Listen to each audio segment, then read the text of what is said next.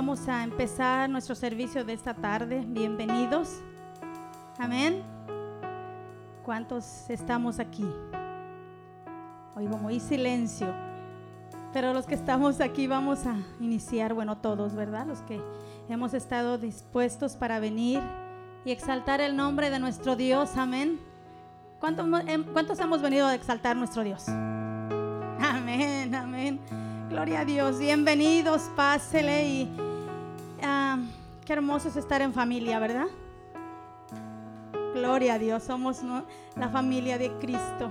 Qué hermoso. Bueno, vamos a, en esta tarde vamos a este, abrir nuestras Biblias. ¿Qué le parece? Ah, quisiera que, no sé si ahí en el Salmo, Salmo 145. Si lo busca, a lo mejor es diferente versión y yo voy a, ahora a, leer la versión a la de Reina Valera. Amén. A lo mejor va a decir diferente. Vamos a leer unos versículos. Quisiera casi que lo leyéramos juntos porque dice, ¿lo tienen? Casi, casi. Gloria a Dios. Amén. Mire a lo que nos manda la palabra para venir aquí a la casa del Señor, dice. Si ya lo tienen, si quieres seguir ahí, miran, mírenlo ustedes, síganme solamente, porque es difícil a veces a leerlo todo junto, porque uno va para allá, otro por acá, pero vamos a leerlo. Amén. Dice, te exaltaré, mi Dios, mi Rey, y bendeciré tu nombre eternamente y para siempre.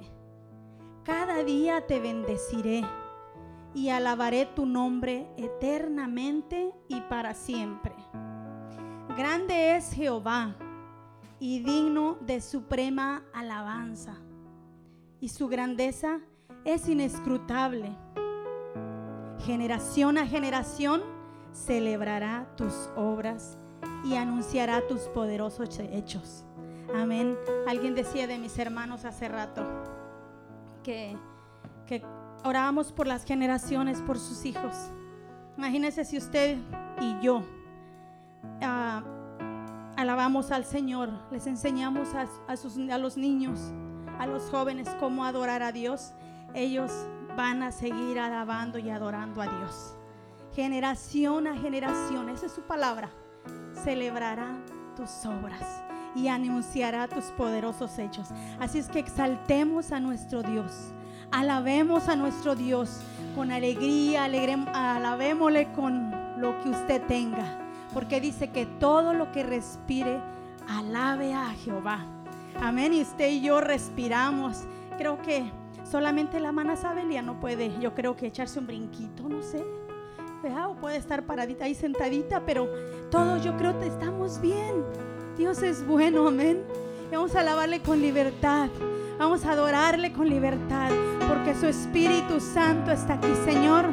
Gracias por tu Espíritu Santo, porque aún en la oración decíamos que tu Espíritu Santo se manifieste hoy en este lugar. Que tu Espíritu Santo venga, Señor, a dar libertad al cautivo, porque en ti somos libres. Tu palabra dice que conoceréis la verdad y la verdad os hará libre. Te damos gracias en esta tarde, Señor, y te honramos a ti, Señor, porque a ti te venimos a exaltar, a ti te venimos a adorar, a ti te venimos a bendecir. Te damos la gloria porque tú eres nuestro Padre, nuestro Rey, nuestro maravilloso Dios. Recibe la gloria, recibe la honra y digámosle que el Espíritu Santo está aquí. Usted diga al Espíritu Santo, tú estás aquí. Bienvenido a este lugar. Padre, Espíritu Santo, Jesucristo, tú estás aquí. Recibe la gloria, recibe la honra.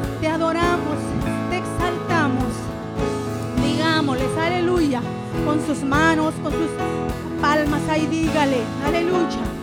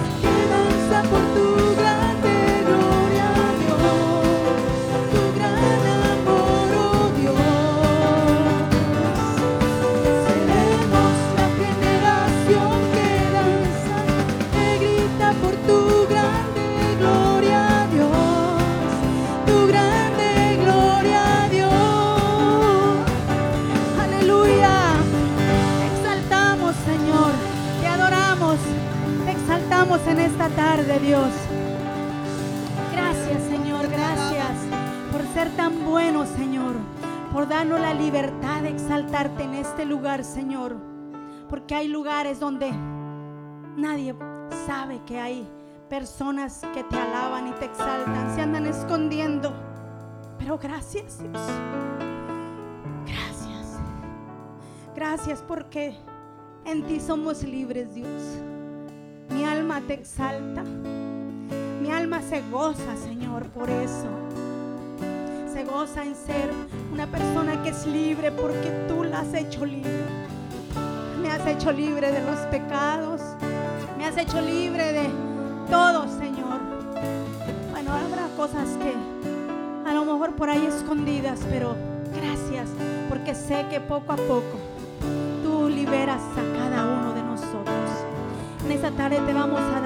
Rey. Tú eres nuestro Rey por excelencia. A ti venimos, a ti nos rendimos,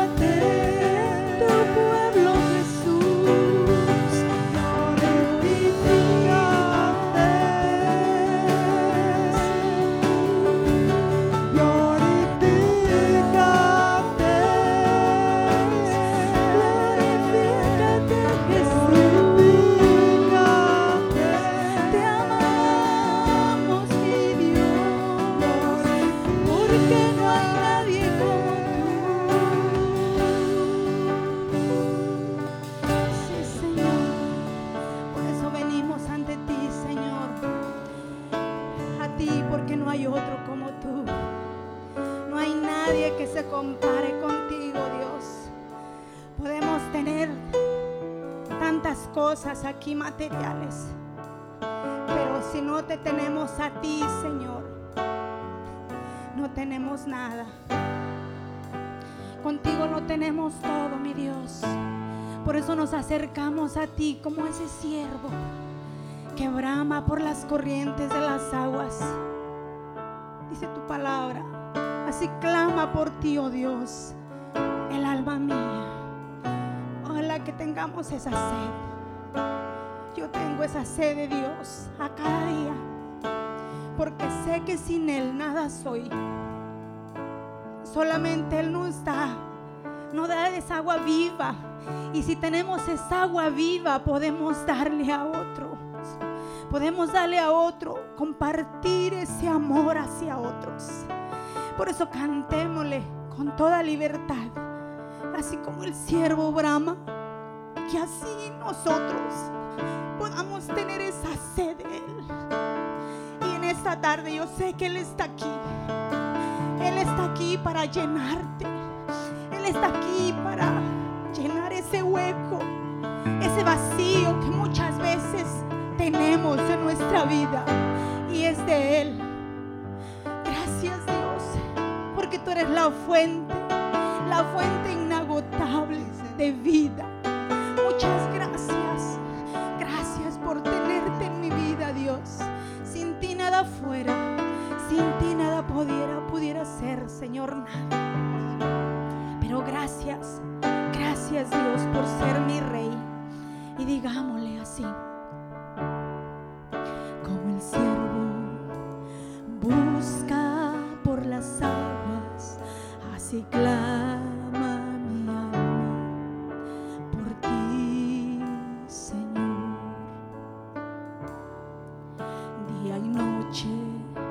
yo tengo sed de ti, solo a ti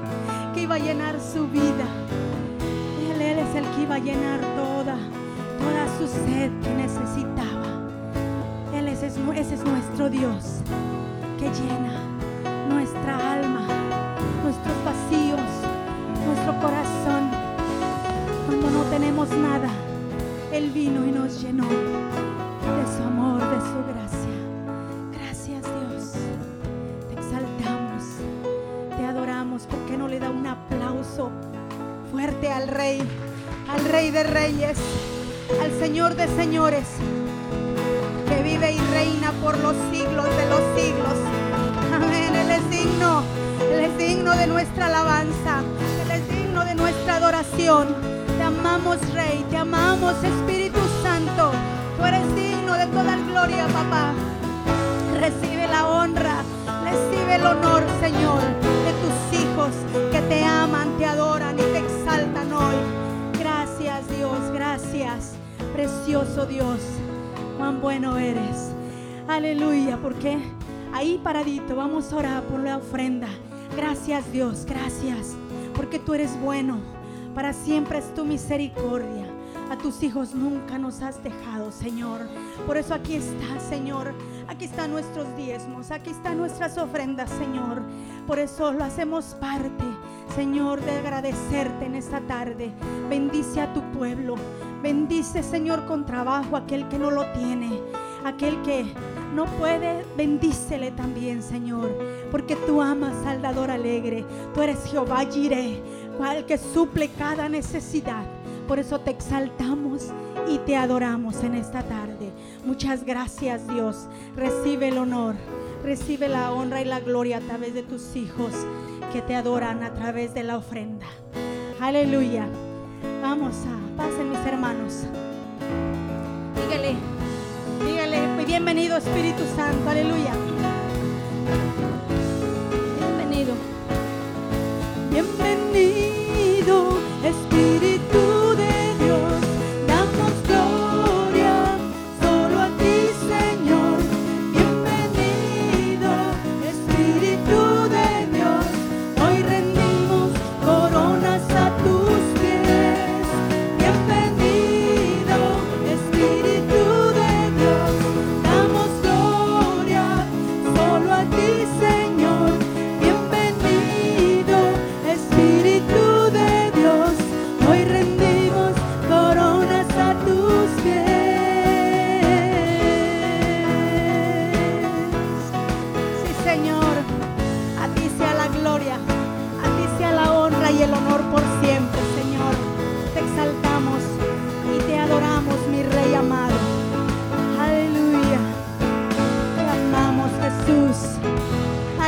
Gloria a Dios. Precioso eres. Ahora, nuestro pastor. Amén. Recibamos la palabra del Señor. Amén. Amén, amén. Gracias a Dios que... Gracias, mi hermano. Gracias a Dios que Él siempre está presente en nuestras vidas. Amén. Entonces siempre podemos estar a Él con un corazón abierto. Él siempre es Bienvenido en todo momento, en todo lugar, bajo toda circunstancia, cuando nos gusta y cuando no nos gusta, Él es bienvenido. Amén.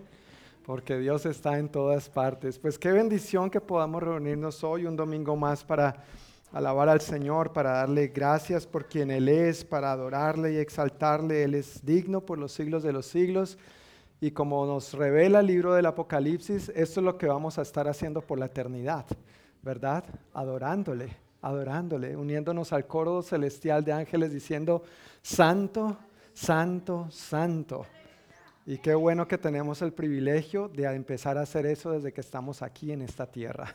Amén, de sintonizar nuestro corazón con nuestro Padre Celestial y empezar a declarar lo que Él, lo que Él es. Pues hoy no tengo anuncios para compartir. Eh, pero quiero solamente dar la bienvenida. Si hay alguien que nos está visitando hoy por primera vez, no todos ya somos de la familia, pero ah, se nos extraviaron por el verano, demasiado verano, pero bienvenidos, caballeros, dama y caballero. Qué bueno que estén aquí con nosotros otra vez. Nos han hecho falta. Y en las reuniones de parejas también. Pero bueno, ya vendrán otra vez, ya vendrán otra vez. Pues los chiquitines entre 3 y 11 años pueden pasar a su clase de escuela dominical. Hoy van con tía Choco, Majaya y Rina. Bye. Disfruten.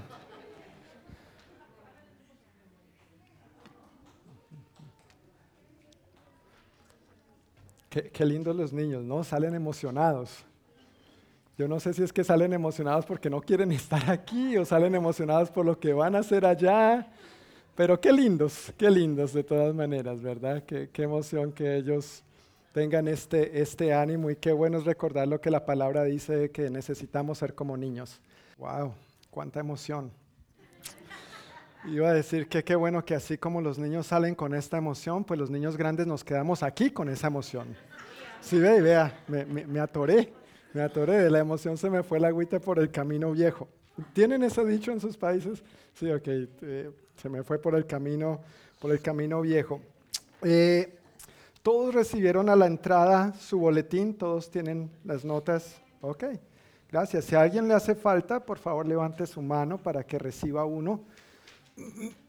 Vea, a la pastora le falta. No, hermano, hay que ponerla en disciplina. Hay que ordenarla.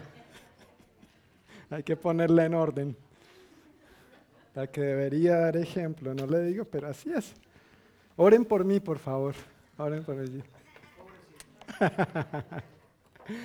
Antes de entrar en materia con el sermón de hoy, eh,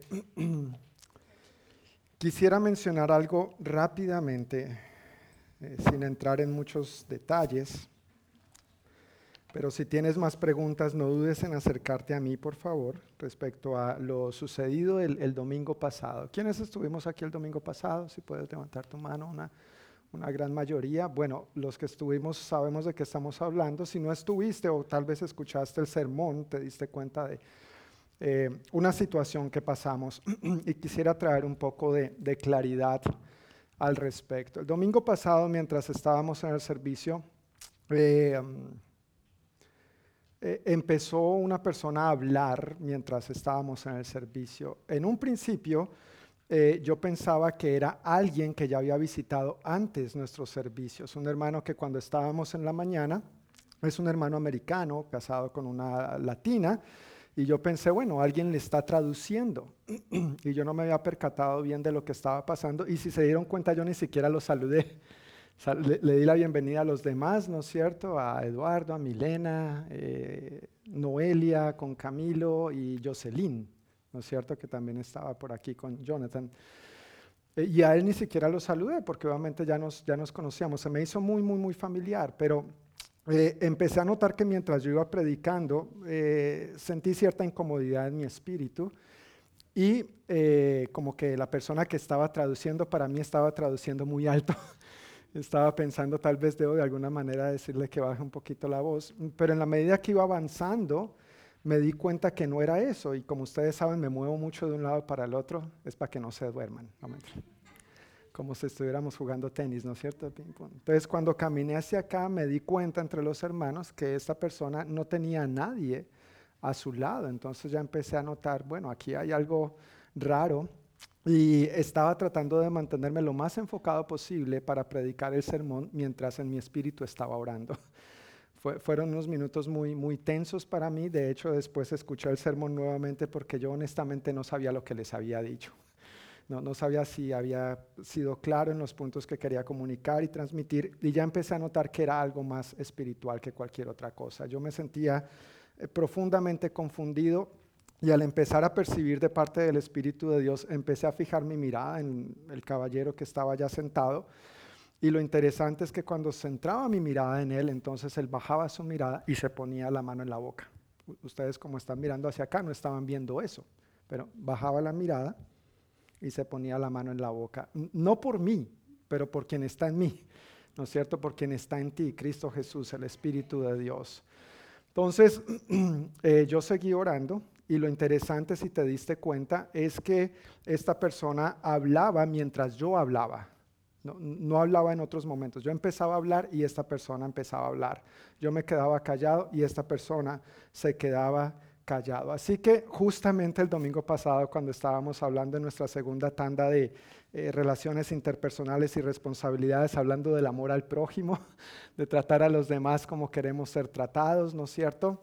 Eh, por un lado, siento que esto estaba siendo a prueba, porque nuestro corazón es siempre tratar a todos basados en el amor de Dios. Es lo que dice la palabra y queremos acudir siempre con compasión a la persona. Así que por un lado no quería exponerle, avergonzarlo, ni tratarle de una manera irrespetuosa, pero por otro lado no podemos negar, o yo por lo menos no puedo negar, que la semilla de la palabra que estaba siendo sembrada, el enemigo la quería robar. Había confusión. Para varios de ustedes eso estaba siendo bien molesto y para mí también. No solo humanamente hablando, pero en, el espíritu.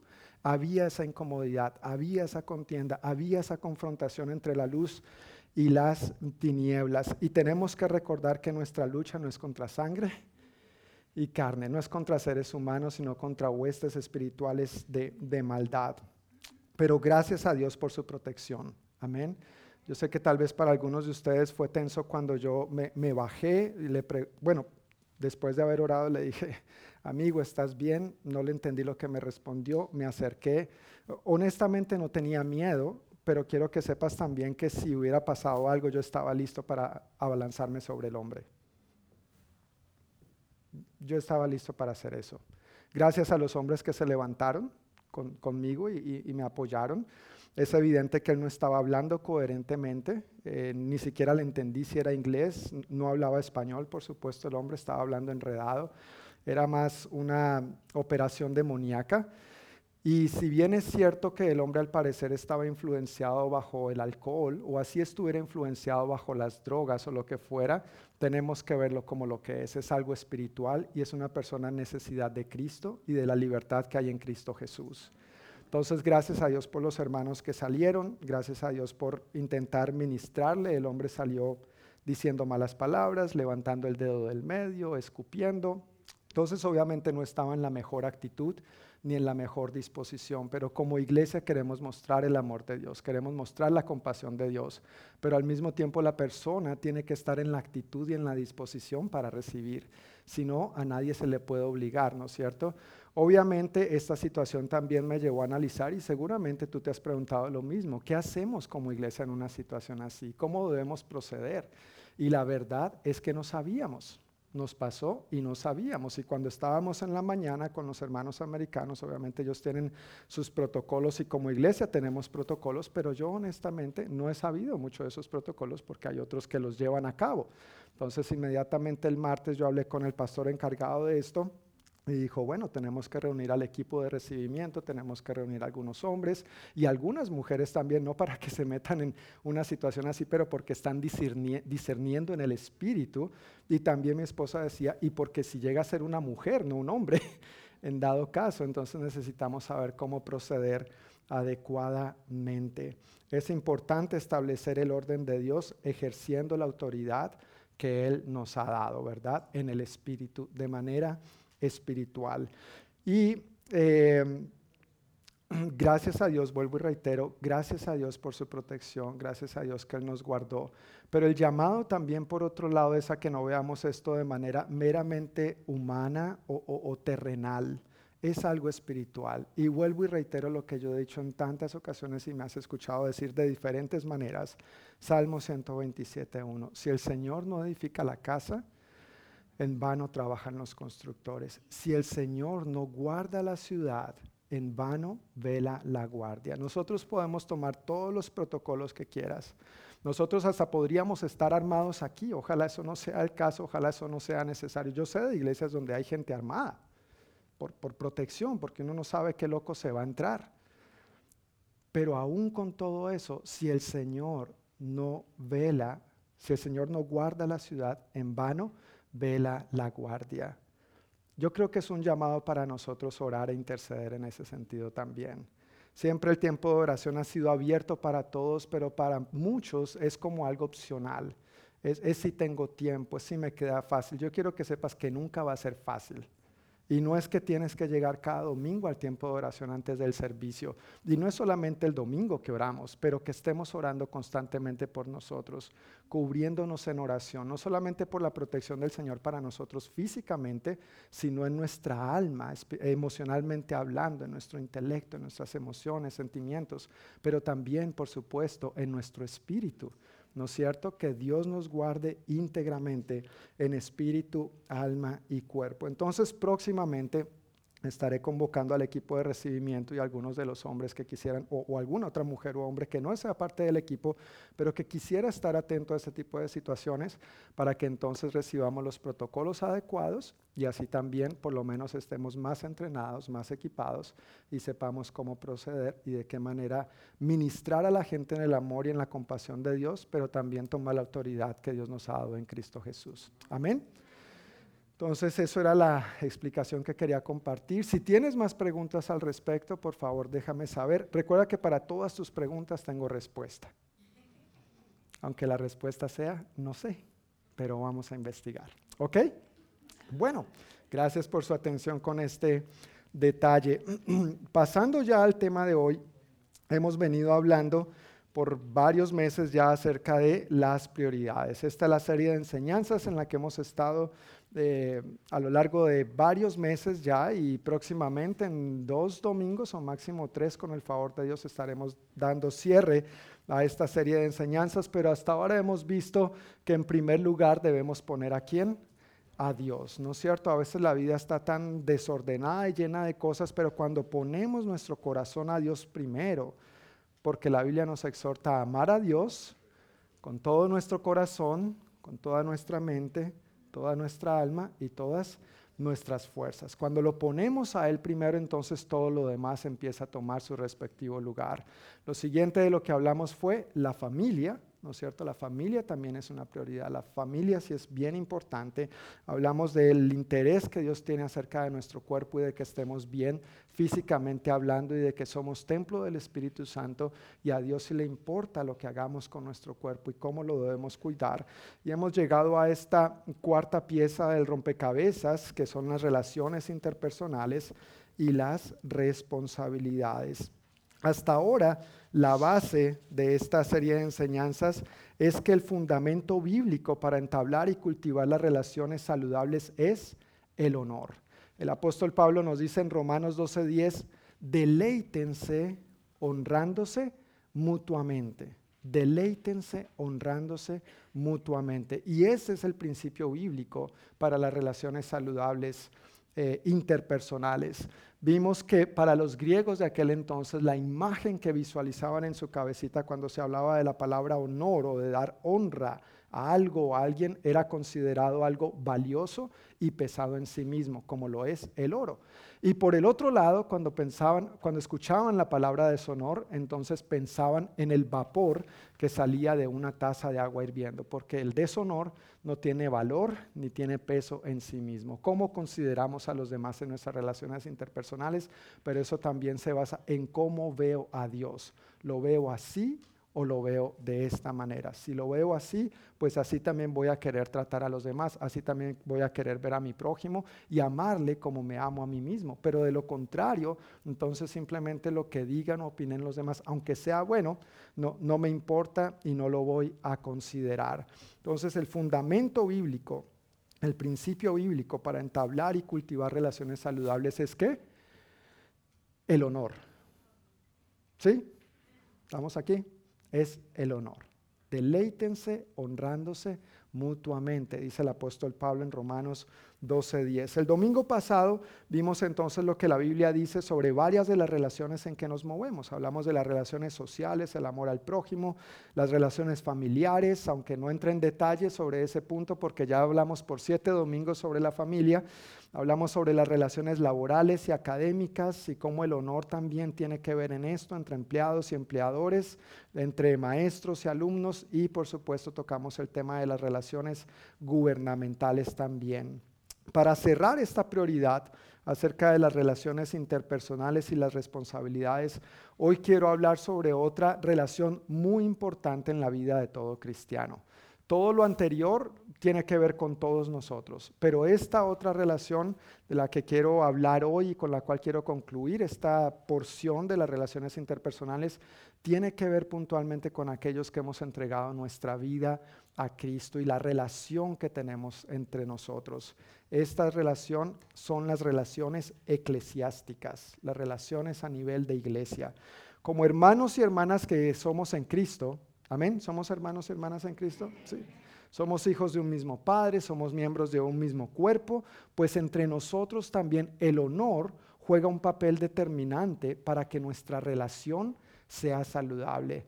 Porque tú y yo como seres humanos, al igual que en cualquier otra relación, estamos susceptibles a que a veces la relación sea tensa, ¿no es cierto? Pero claro, eso pasa en otras iglesias. Eh, entre nosotros no, eso nunca ha pasado en el pasado ni aquí. Y bueno, que Dios nos guarde que pase en el futuro, pero es bueno que veamos lo que la Biblia dice al respecto para honrarnos y hacerlo deleitándonos los unos a los otros. Y para comenzar tenemos que ver en el primer lugar, y el primer punto que tienen ahí en sus notas, es la relación entre Cristo y su iglesia y viceversa. La relación entre Cristo y su iglesia y la relación de la iglesia con Cristo. Así que si tienes la Biblia, tu Biblia, quiero pedirte que por favor la abras conmigo en Efesios capítulo 5. Vamos a estar leyendo versículos 21 al 30 para, para tratar este primer punto. Efesios 5, 21 al 30. Me dicen cuando estén listos. Muchas gracias.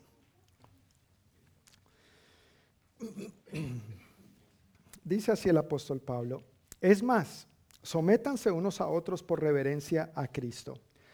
Para las esposas eso significa, sométase cada una a su marido como al Señor. Esa fue la parte que a mi hermano Daniel se le quedó grabada cuando hablamos de la familia. Y menos mal, Elisa, tan buena esposa, le recordó el resto. Versículo 23 porque el marido es la cabeza de su esposa como Cristo es cabeza de la iglesia. Él es el salvador de su cuerpo, que es la iglesia. Así como la iglesia se somete a Cristo, de igual manera la esposa debe someterse en todo a su marido. Para los maridos, eso significa, ame cada uno a su esposa tal como Cristo amó a la iglesia. Él entregó su vida por ella a fin de hacerla santa y limpia al lavarla mediante la purificación de la palabra de Dios lo hizo para presentársela a sí mismo como una iglesia gloriosa, sin mancha ni arruga ni ningún otro defecto. Será, en cambio, santa e intachable. De la misma manera, el marido debe amar a su esposa como ama a su propio cuerpo, pues un hombre que ama a su esposa en realidad demuestra que se ama a sí mismo. Nadie odia su propio cuerpo, sino que lo alimenta y lo cuida tal como Cristo lo hace por la iglesia y nosotros somos miembros de su cuerpo. Padre amado, ponemos en tus manos una vez más este tiempo juntos. Gracias Señor por tu amor para nosotros. Gracias Dios que somos miembros de tu cuerpo. Gracias que tú eres nuestra cabeza Señor. Gracias por el cuidado que tú tienes de nosotros de diversas formas Dios. Y gracias Padre por todo lo que tú quieres hablarnos hoy. Bendecimos a nuestros niños de igual manera pidiendo que tú les hables, que tú les instruyas en tu palabra, que ellos y nosotros conozcamos más y más tu verdad y que tu verdad nos haga más y más verdaderamente libres. En el nombre de Jesús, amén. Amén. Pues en estos versículos nosotros vemos cómo el apóstol Pablo describe maravillosamente lo que Cristo llevó a cabo por su iglesia y el cuidado que el Señor tiene de su iglesia en la relación que Él tiene con nosotros como su pueblo amado, como miembros de su cuerpo. Usando esto como ejemplo, el apóstol Pablo entonces instruye a la esposa a qué? A someterse al esposo. Amén. No, pero pues como que no están muy convencidos. Menos mal los sermones de la familia quedaron grabados, entonces por favor, si hay alguna duda, vaya allá y después hablamos. Vamos a dejarlo ahí. Pero por el otro lado, entonces nos anima a los esposos a, ¿a qué esposos? A amar a nuestra esposa como quién? Como Cristo amó a la iglesia. ah, ahí sí dicen amén las esposas, ¿no? Ah, carambolas, ahí sí. Pero bueno, nos está ilustrando el apóstol Pablo lo que el Señor hizo por su iglesia para decir cómo es la relación en el matrimonio. Pero en este pasaje nosotros vemos obviamente cómo Cristo amó a la iglesia y entregó su vida por ella. Así que, ¿qué hizo Jesús por la iglesia? El apóstol Pablo textualmente dice, y voy a estar leyendo lo que textualmente dice en esos versículos, la amó dio su vida por ella para hacerla santa y limpia, la lavó mediante la palabra de Dios para presentársela a sí mismo como una iglesia gloriosa, una iglesia radiante, sin mancha ni arruga, ni ningún otro defecto, y más bien para que sea una iglesia santa e intachable. Por eso Cristo entregó su vida por ti y por mí. ¿Alguna vez has estado presente en una boda? Sí. ¿Y, qué es a veces lo que más se espera en la boda? Yo aquí tratando de disimular lo que más se espera, cuando en realidad es lo único que se espera, ¿no? El novio que va, el novio está allá adelante. Nadie le para, le presta atención al, novio, pero cuando se abren las puertas y empieza a sonar el tarararán, tarararán, todo el mundo se pone de pie. ¿Y qué voltean a ver? A la novia, ¿no es cierto? ¿A la qué? Entonces va entrando la novia y en qué se empieza a fijar la gente ay, en el vestido, ¿no es cierto? Qué vestido tan lindo, blanco, impecable. Claro, hoy en día hay otras modas, pero de todas maneras la gente se fija en el vestido y ese vestido está radiante, glorioso, impecable. Eso es lo que Cristo ha hecho por nosotros cuando suenen las trompetas para la boda del Cordero para que entremos gloriosos y radiantes a su presencia. Y en el proceso, Él nos provee todo lo necesario para que vivamos de esa manera, santos e intachable, al alimentarnos y cuidarnos, porque somos miembros de su cuerpo. A Dios sí le importas.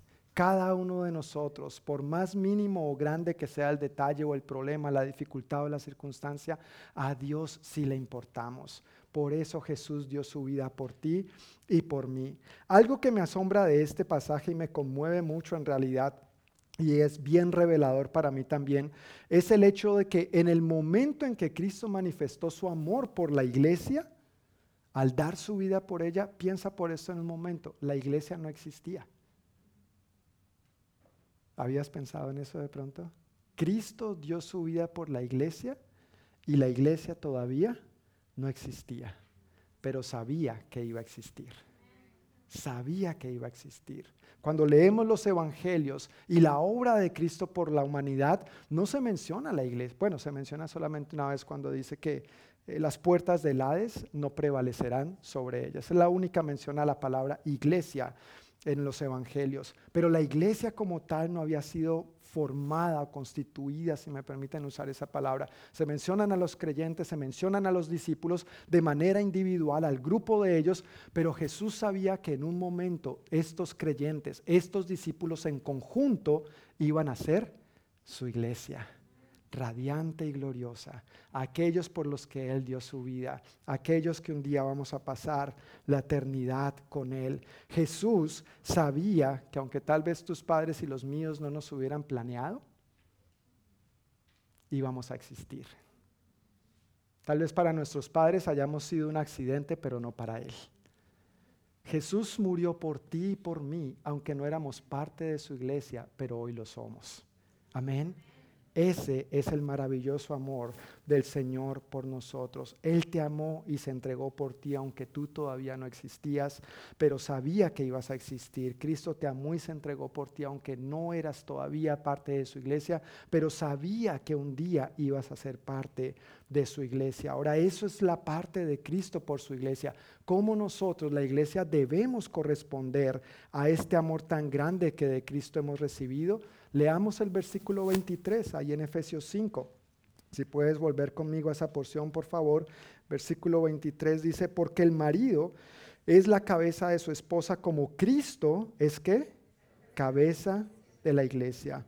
Él es el salvador de su cuerpo, que es la iglesia. Versículo 24. Así como la iglesia que se somete a Cristo Mira el punto de comparación para que la esposa se someta a su marido.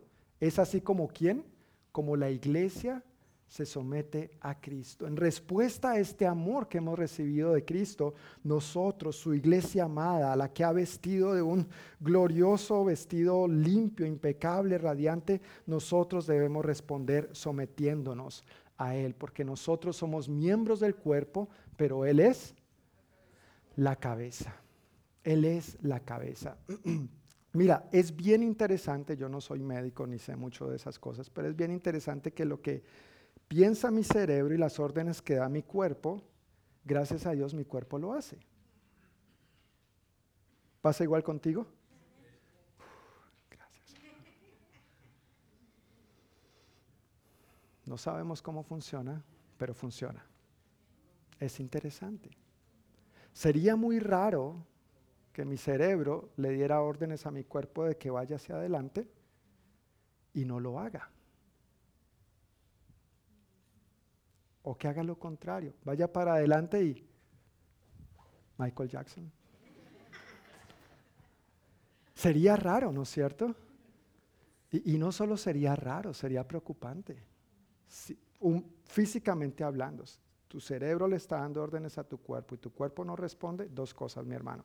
Ora y ve al médico. ¿Ok? Ora y ve al médico. Pongamos esto en términos de la iglesia. La cabeza le da órdenes al cuerpo y a veces el cuerpo. Bien, gracias. Y en el peor de los casos y descaradamente, no solamente bien gracias en su posición, sino en lugar de avanzar, para atrás. ¿Es preocupante o no es preocupante? Es preocupante. Tenemos que acudir a nuestro médico para que nos sane. Amén tenemos que como iglesia acudir a nuestro médico para obedecer sus órdenes. Señor, sánanos. Escribió el salmista, Señor, escudriña mi corazón y ve si hay en mi camino de perversidad. Perdóname, límpiame, lávame y seré más blanco que la nieve. Purifícame con hisopo, ¿no es cierto? Y bueno, todo lo que eso representa. Pero necesitamos acudir con este corazón humilde ante nuestro Dios constantemente porque no queremos ser un cuerpo que no responda a las órdenes de la cabeza. Amén. Queremos ser un cuerpo saludable, queremos ser un cuerpo que corresponde al amor que su cabeza ha derramado por Él. ¿Sí o no? Queremos caminar coherentemente con lo que Dios ha establecido para nosotros. Debemos, tú y yo como iglesia, como cuerpo de Cristo, responder a las órdenes de nuestra cabeza. Después de todo lo que Cristo ha hecho y sigue haciendo por nosotros, ¿cómo no corresponder a Él? ¿Cómo no obedecerle? ¿Cómo no amarle? ¿Cómo no servirle? ¿Y qué mejor manera de nosotros corresponder que dándole el lugar de máximo honor que le corresponde a Él solamente? Amándolo con todo nuestro corazón, con toda nuestra alma con toda nuestra mente y con todas nuestras fuerzas, todos los días de nuestra vida hasta que Dios nos lleve a su presencia. ¿Qué mejor estilo de vida podemos llevar a cabo que ese como novia gloriosa y radiante del Rey de Reyes y Señor de Señores? Amén. En segundo lugar, hablando de las relaciones eclesiásticas, veamos la relación entre los miembros del cuerpo la iglesia, la relación entre los miembros del cuerpo, la iglesia. ¿Alguna vez has martillado un clavo? ¿Sí? Levánteme la mano todo el que alguna vez haya martillado un clavo. hasta las mujeres, ¿no es cierto? Hasta las mujeres. Menos mal no están los niños, porque seguramente dirían, ay, ¿qué hago? Mi papá no sabe que juego con sus herramientas. Pero alguna vez martillando ese clavito lindo, en lugar de darle al clavo, ¿te has dado al dedito lindo? ¿Sí? ¿Alguna vez? ¿Verdad? Ay, ay, ay, qué dolor, qué dolor, ¿no es cierto? Y algunos a veces hasta se nos pone la uña morada, todo el rollo. A veces tal vez es el dedo meñique, uno no está consciente del bendito dedo meñique. Hasta cuando se levanta la madrugada a atender una de esas diligencias personales e intransferibles llámese baño, y te levantas todo y te recuerda el bendito golpe que tienes un dedo que se llama meñique. ¿no es cierto? ¿Te ha pasado alguna vez que te has dado en el dedito meñique? Uno no está muy consciente de ese dedito. ¿Hasta qué? Ay, ay, ay, ay, ay, ¿no es cierto? Eh, algunos tal vez no estamos muy conscientes de que tenemos lengua. ¿no es cierto? Pero, pero a veces por ahí mientras nos comemos un delicioso pozole, ¿no es cierto? Un ajiaco, unas pupusas, en lugar de morder lo que estamos comiendo, nos mordemos la lengua, ¿no es cierto? a algunos les encanta taco de lengua.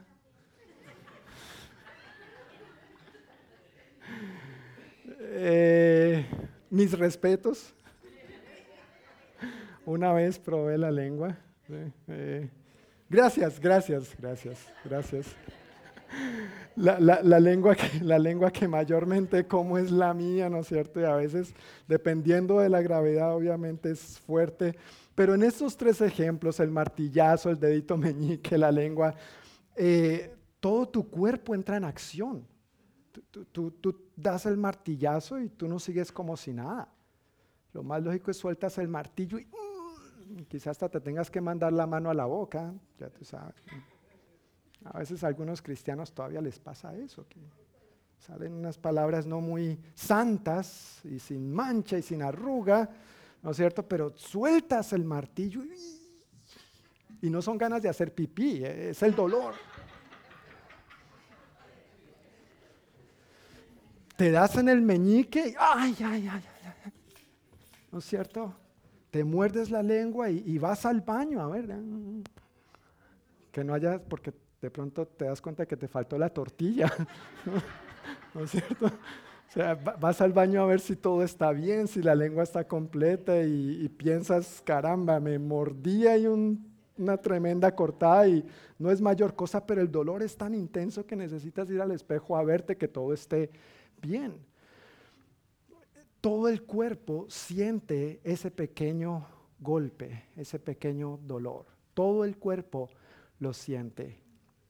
Eso se llama empatía. En las relaciones interpersonales, en las relaciones de los unos con los otros, eso se llama empatía y es de lo que nos habla Primera de Corintios, capítulo 12. Si puedes ir conmigo, por favor. A Primera de Corintios 12. Vamos a leer versículos 12 al 27.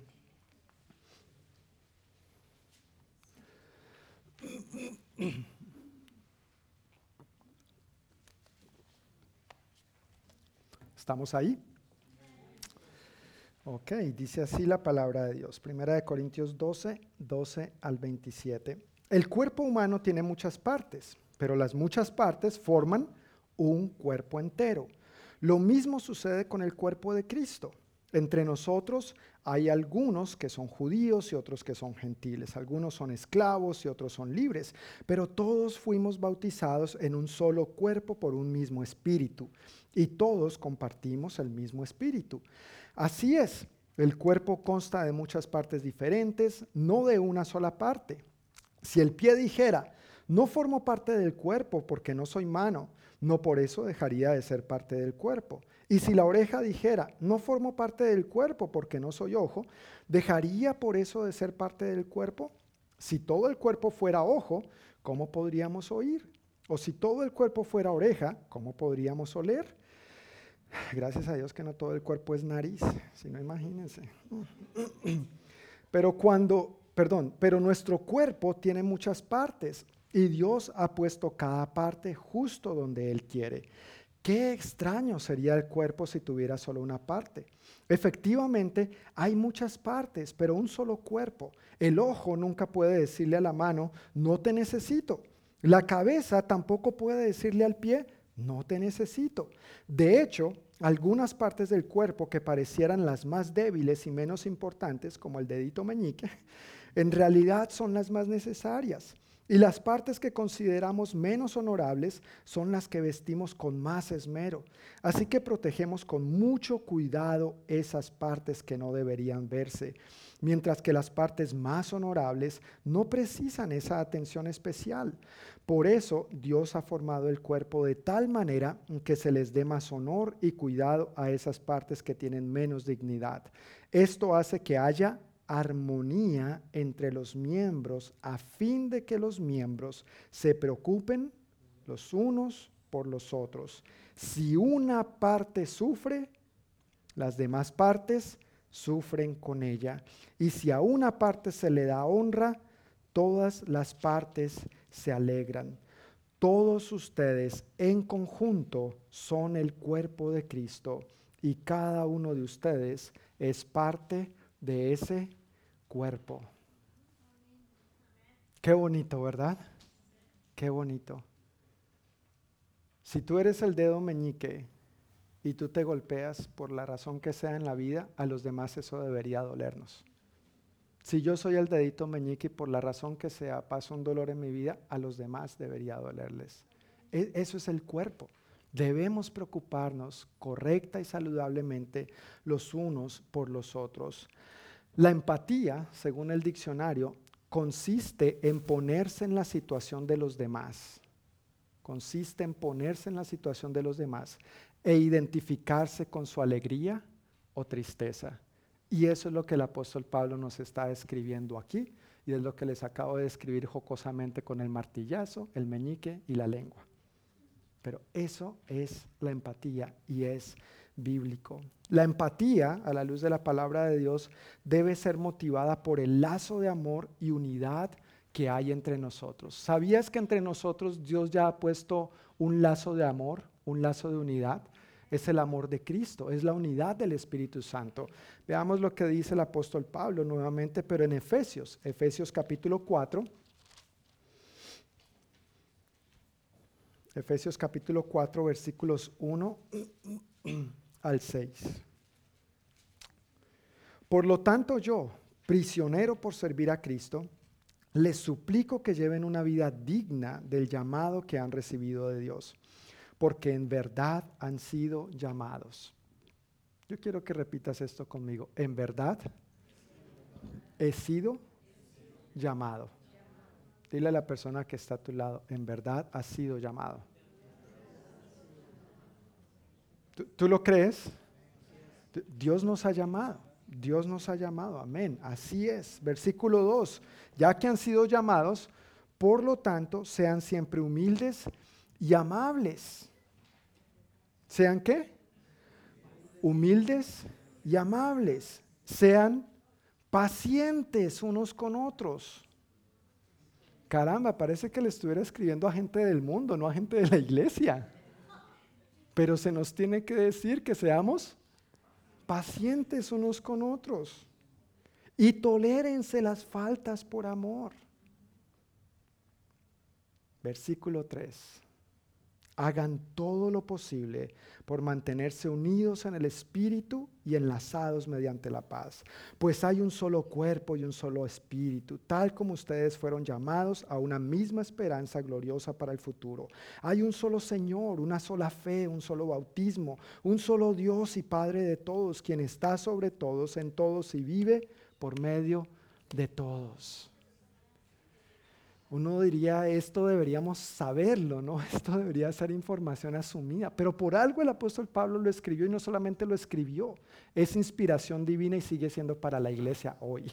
Sigue siendo para el cuerpo de Cristo, para ti y para mí, hoy en día. En el versículo 3 el apóstol Pablo dice, hagan todo lo posible por mantener. Me gusta mucho como lo dice en la nueva versión internacional, porque da un sentido de mayor claridad de lo que esto quiere decir. Ahí dice, esfuércense, esfuércense por mantener. En otras palabras, es como si el Señor nos estuviera diciendo, es cierto que han recibido unidad en el Espíritu. Les he dado mi Espíritu y en Él están unidos. Comparten un vínculo mediante la paz que les he dado gracias a mi Hijo Jesucristo. Pero, pero, es su responsabilidad cuidar esa unidad. Es nuestra responsabilidad cuidar esa unidad.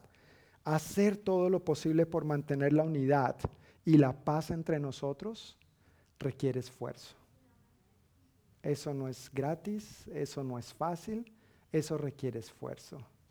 Eso requiere trabajo, eso requiere lo que leímos, paciencia, tolerarnos las faltas por amor los unos a los otros, tratarnos amablemente, tratarnos consideradamente, tratarnos bien ¿Y cuántos saben que a veces eso no es fácil? Bueno, para los que medio movieron la cabecita, gracias. Porque a veces entre nosotros hay asperezas también. ¿Sí o no? Hay roces. Y, Proverbios tiene un versículo maravilloso. El amigo, amigo con amigo se aguza. Eh, palabras sencillas echa chispas. Un metal con otro metal cuando se da duro, ¿qué hace? Echa chispas. Y nosotros en el Señor, como personas fuertes en Él, no en nosotros mismos, van a haber momentos en el que echamos chispas. Pero eso no quiere decir que dejemos de ser amigos, ni mucho menos que dejemos de ser hermanos en el Señor. ¿Sí o no?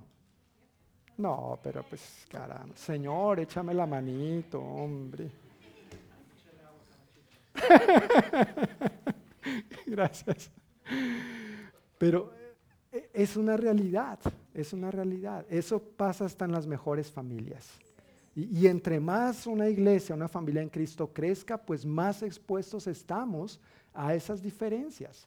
Todos venimos de tan diferentes contextos, de tan diferentes maneras de educación, de culturas, países, procedencias, eh, crianza familiar, convicciones, y ahora venimos a tratar de encajar y de empalmar los unos con los otros, porque ya no somos un ojo por allá, una oreja por allá, un pie por allá, somos un cuerpo.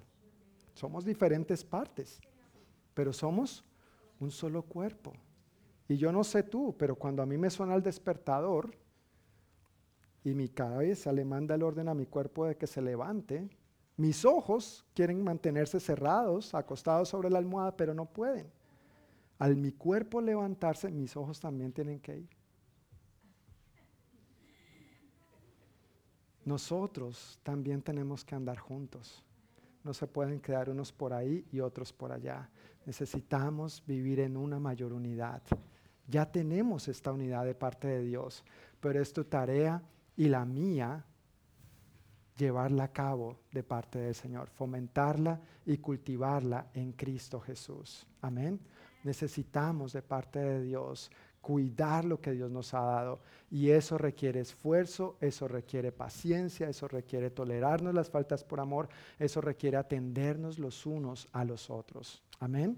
En eso nosotros estamos y necesitamos crecer, mejorar y cada vez rendir esto más y más de parte de Dios para nosotros. Cuando no cuidamos esta unidad que el Señor nos ha dado, en lugar de empatía, lo que, lo que acabamos de leer en 1 Corintios 12, ¿qué es lo opuesto de empatía? Apatía. Sinónimos de apatía son dejadez, indolencia, indiferencia.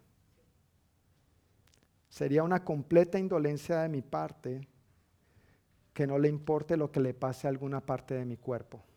Sería una completa indolencia que cuando me dé el martillazo siga como si nada. Que cuando quiera comer taco de lengua siga como si nada. Que cuando me den el meñique siga como si nada. ¿Verdad? Necesitamos no ser indolentes entre nosotros, necesitamos no ser indiferentes, necesitamos seguir cultivando la empatía y no la apatía. Porque soy diestro no quiere decir que no me tiene que importar lo que le pase a mi mano izquierda. ¿Cuántos estamos agradecidos por nuestra mano izquierda? ¿Cuántos estamos agradecidos por nuestra mano derecha? ¿Verdad? O sea, el hecho de que uno no sea zurdo no quiere decir que, que no le vaya a hacer falta, ¿no es cierto? Si no está ahí, necesitamos cuidar todas las partes de nuestro cuerpo adecuadamente y de igual manera, ya que todos aquellos que hemos aceptado a Cristo somos un solo cuerpo, miembros conectados entre sí, sería igualmente indolente no preocuparnos adecuadamente los unos por los otros. Yo no estoy diciendo que uno tenga que apoyar la irresponsabilidad, porque créeme, a veces son asuntos de irresponsabilidad. Y eso hay que entrar a mentorear de otra parte, hay que, hay que entrar a pastorear de otra, de otra manera. Pero sería una completa indolencia si el dolor tuyo no me doliera a mí y si la alegría tuya no me alegrara a mí también. Amén. No quiere Dios que vivamos de esta manera. Ahora, el apóstol Pablo escribió a los Gálatas lo que una actitud así, no de empatía, sino de apatía, podría producir en la iglesia. Si puedes ir conmigo a Gálatas, por favor. Gálatas capítulo 5, versículos 13 al 16.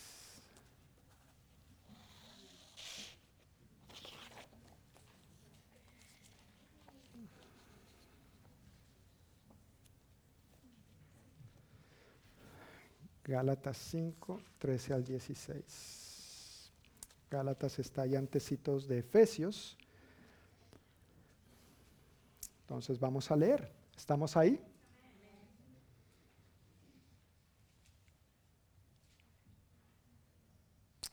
Pues ustedes, mis hermanos, han sido llamados a vivir en libertad, pero no usen esa libertad para satisfacer qué? Los deseos de la naturaleza pecaminosa. Al contrario, usan la libertad para servirse unos a otros por amor. Pues toda la ley puede resumirse en un solo mandato. Ama a tu prójimo como a ti mismo. Ya lo vimos el domingo pasado. Versículo 15.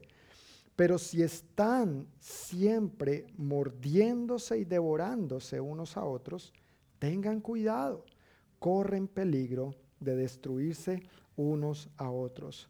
Por eso les digo, dejen que el Espíritu Santo los guíe en la vida, entonces no se dejarán llevar por los impulsos de la naturaleza pecaminosa. Si están siempre mordiéndose y devorándose unos a otros, tengan cuidado. ¿Corren peligro de qué? De destruirse. Lo que hace la apatía en lugar de la empatía en el cuerpo de Cristo, en una palabra, es destrucción. Nos destruye. Por eso tenemos que estar tan atentos, tan vigilantes entre nosotros mismos, cuidándonos de que si algo llegara a surgir entre nosotros que no proviene de Dios, que no agrada a Dios, que no forma de parte del plan de Dios para nosotros, tenemos que cuidarnos en palabras del Antiguo Testamento, cuando el Señor le pregunta a Caín por su hermano, Caín le dijo, ¿acaso soy el guarda de mi hermano?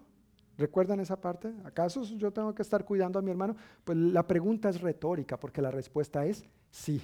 Sí, tenemos que cuidarnos unos a otros, debemos guardarnos la espalda unos a otros, porque cuando no estamos viviendo de esa manera, corremos el riesgo de destruirnos unos a otros. Vuelve y juega. Qué interesante que el apóstol Pablo escriba esto no a la gente del mundo, a los cristianos en Galacia.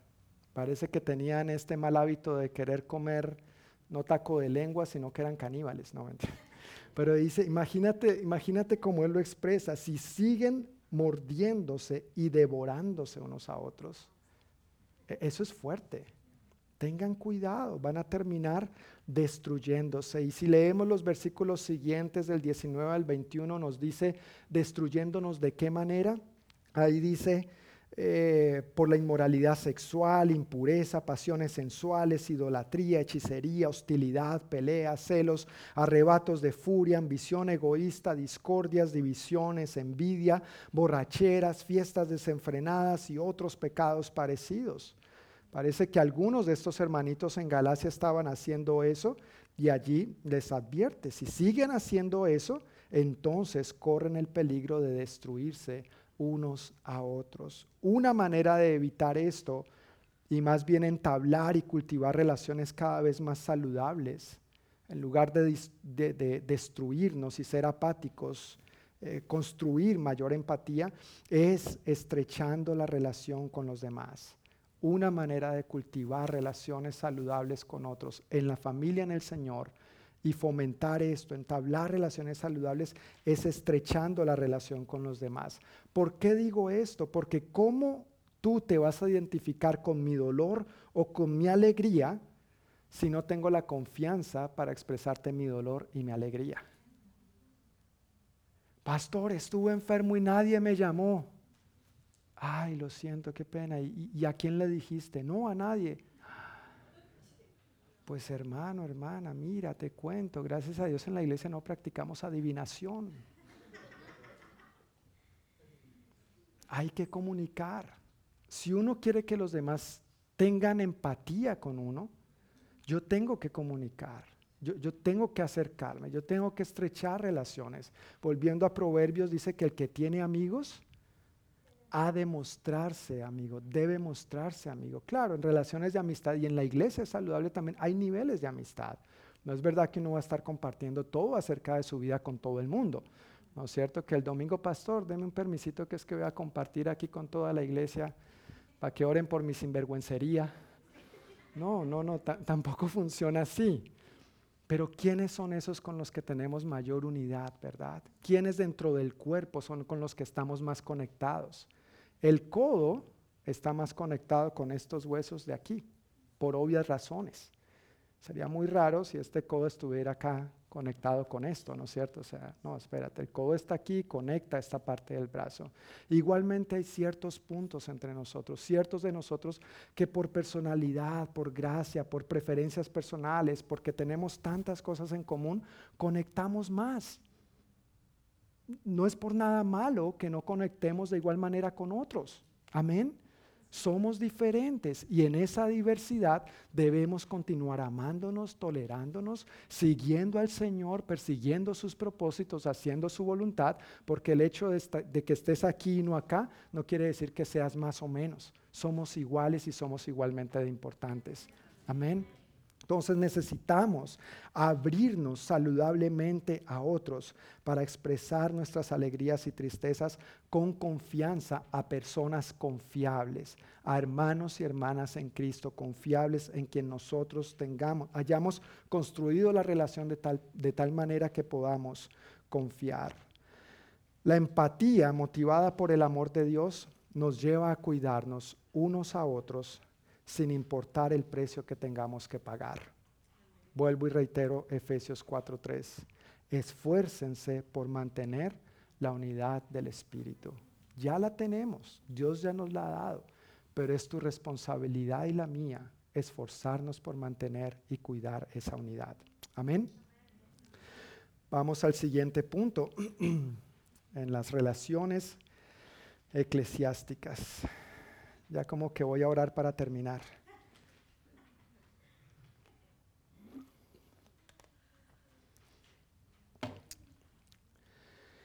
La relación entre el pastor y sus ovejas y viceversa.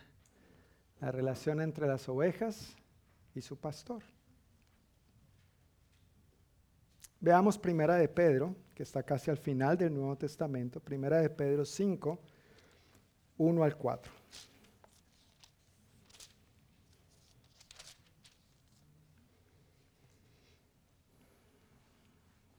Primera de Pedro 5, 1 al 4. ¿Estamos ahí? Dice así el apóstol Pedro. y ahora una palabra para ustedes, los ancianos en las iglesias se refiere a los líderes en las iglesias. También soy un anciano y testigo de los sufrimientos de Cristo. Y yo también voy a, participar de su gloria cuando Él se ha revelado a todo el mundo.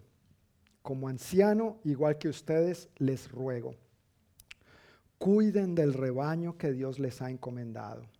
Háganlo con gusto no de mala gana ni por el beneficio personal que puedan obtener de ello, sino porque están ¿qué? deseosos de servir a Dios.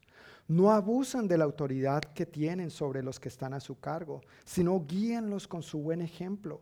Así, cuando venga el gran pastor, recibirán una corona, recibirán una corona de gloria y honor eternos.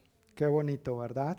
La, metáfora aquí obviamente es la de un pastor de ovejas y el rebaño que tiene a su cuidado. Y esta es una figura que vemos en varias porciones de la Biblia. Vemos a eh, el Salmo 23, el Señor es mi pastor, nada me faltará, en verdes pastos me hará descansar, junto a aguas de reposo me pastoreará, confortará mi alma por amor de su nombre, me guía por sendas de justicia, ¿no es cierto?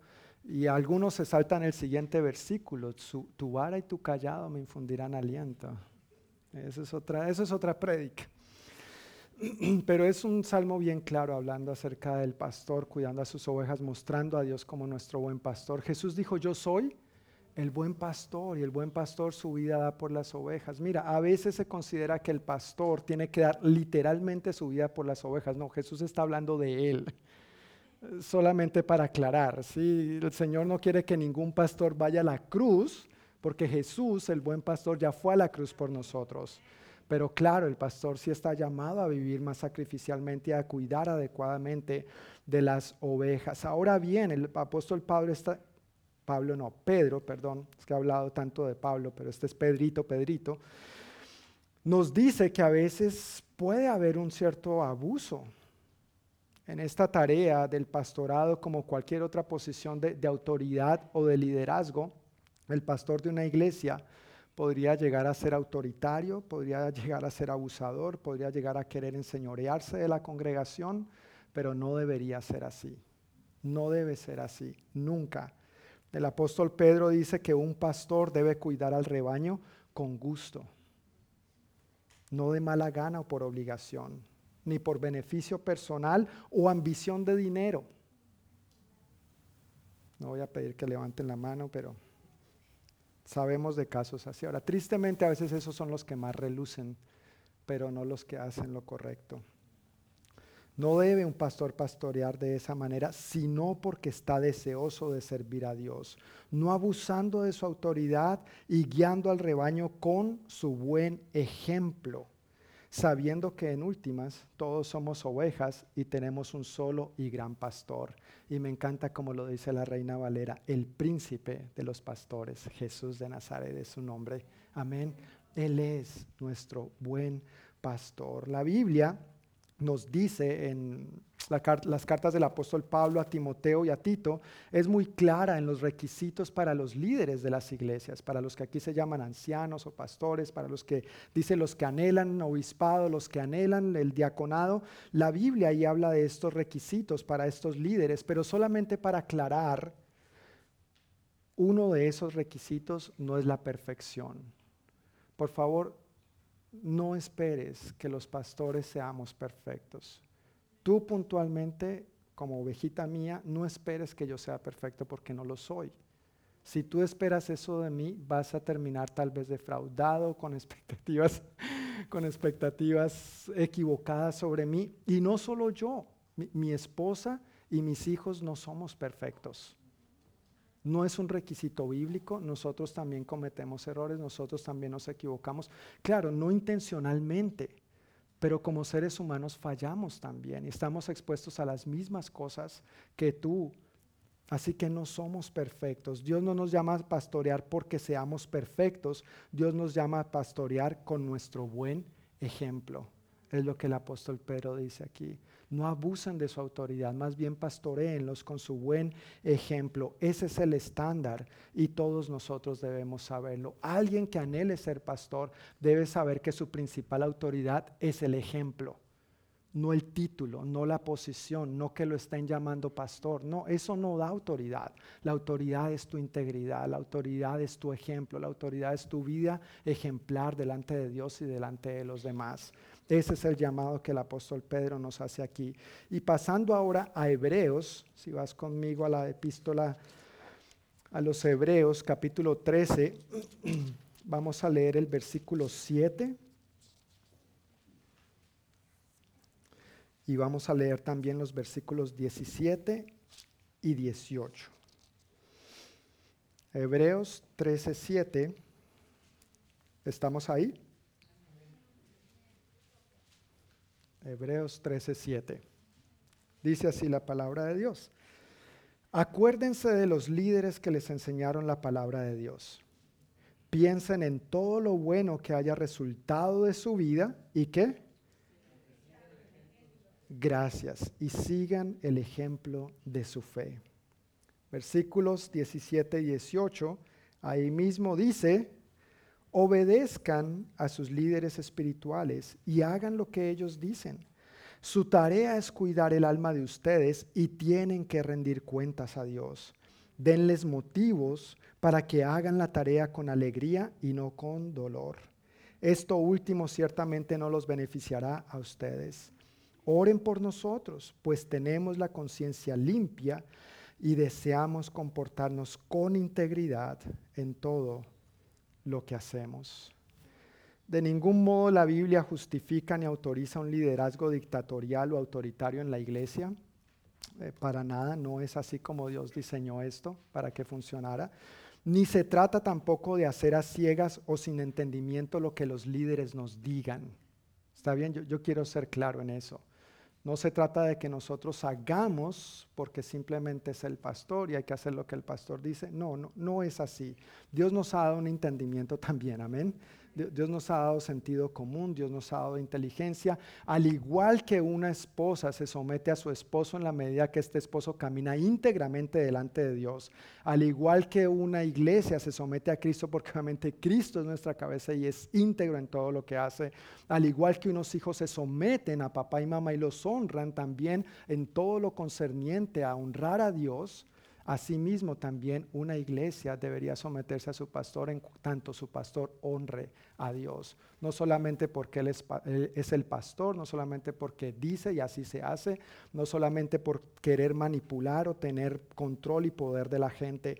Eso no es pastorear, eso es abusar. Lo que Dios espera de las ovejas en relación a sus pastores o líderes es dos cosas. Y están en sus notas en ese tercer punto. Dice, considerar el resultado de su estilo de vida y entonces seguir el ejemplo de su fe. Considerar el resultado de su estilo de vida y entonces seguir el ejemplo de su fe. Qué interesante que no se mencionen, claro, yo sé que la predicación, la enseñanza, los diversos dones, la tarea espiritual que Dios nos ha encomendado es importante, pero, pero mira, ¿qué es lo principal? Considerar su estilo de vida gracias, el testimonio. Y entonces imitar su fe. Ahora, ¿cómo? Obedeciéndolos y haciendo lo que ellos dicen. Al ver su buen testimonio, obedece y haz lo que ellos dicen. ¿Por qué? Eso también está ahí en sus notas y lo quise poner textualmente. No porque son los pastores o líderes, sino porque predican y aplican.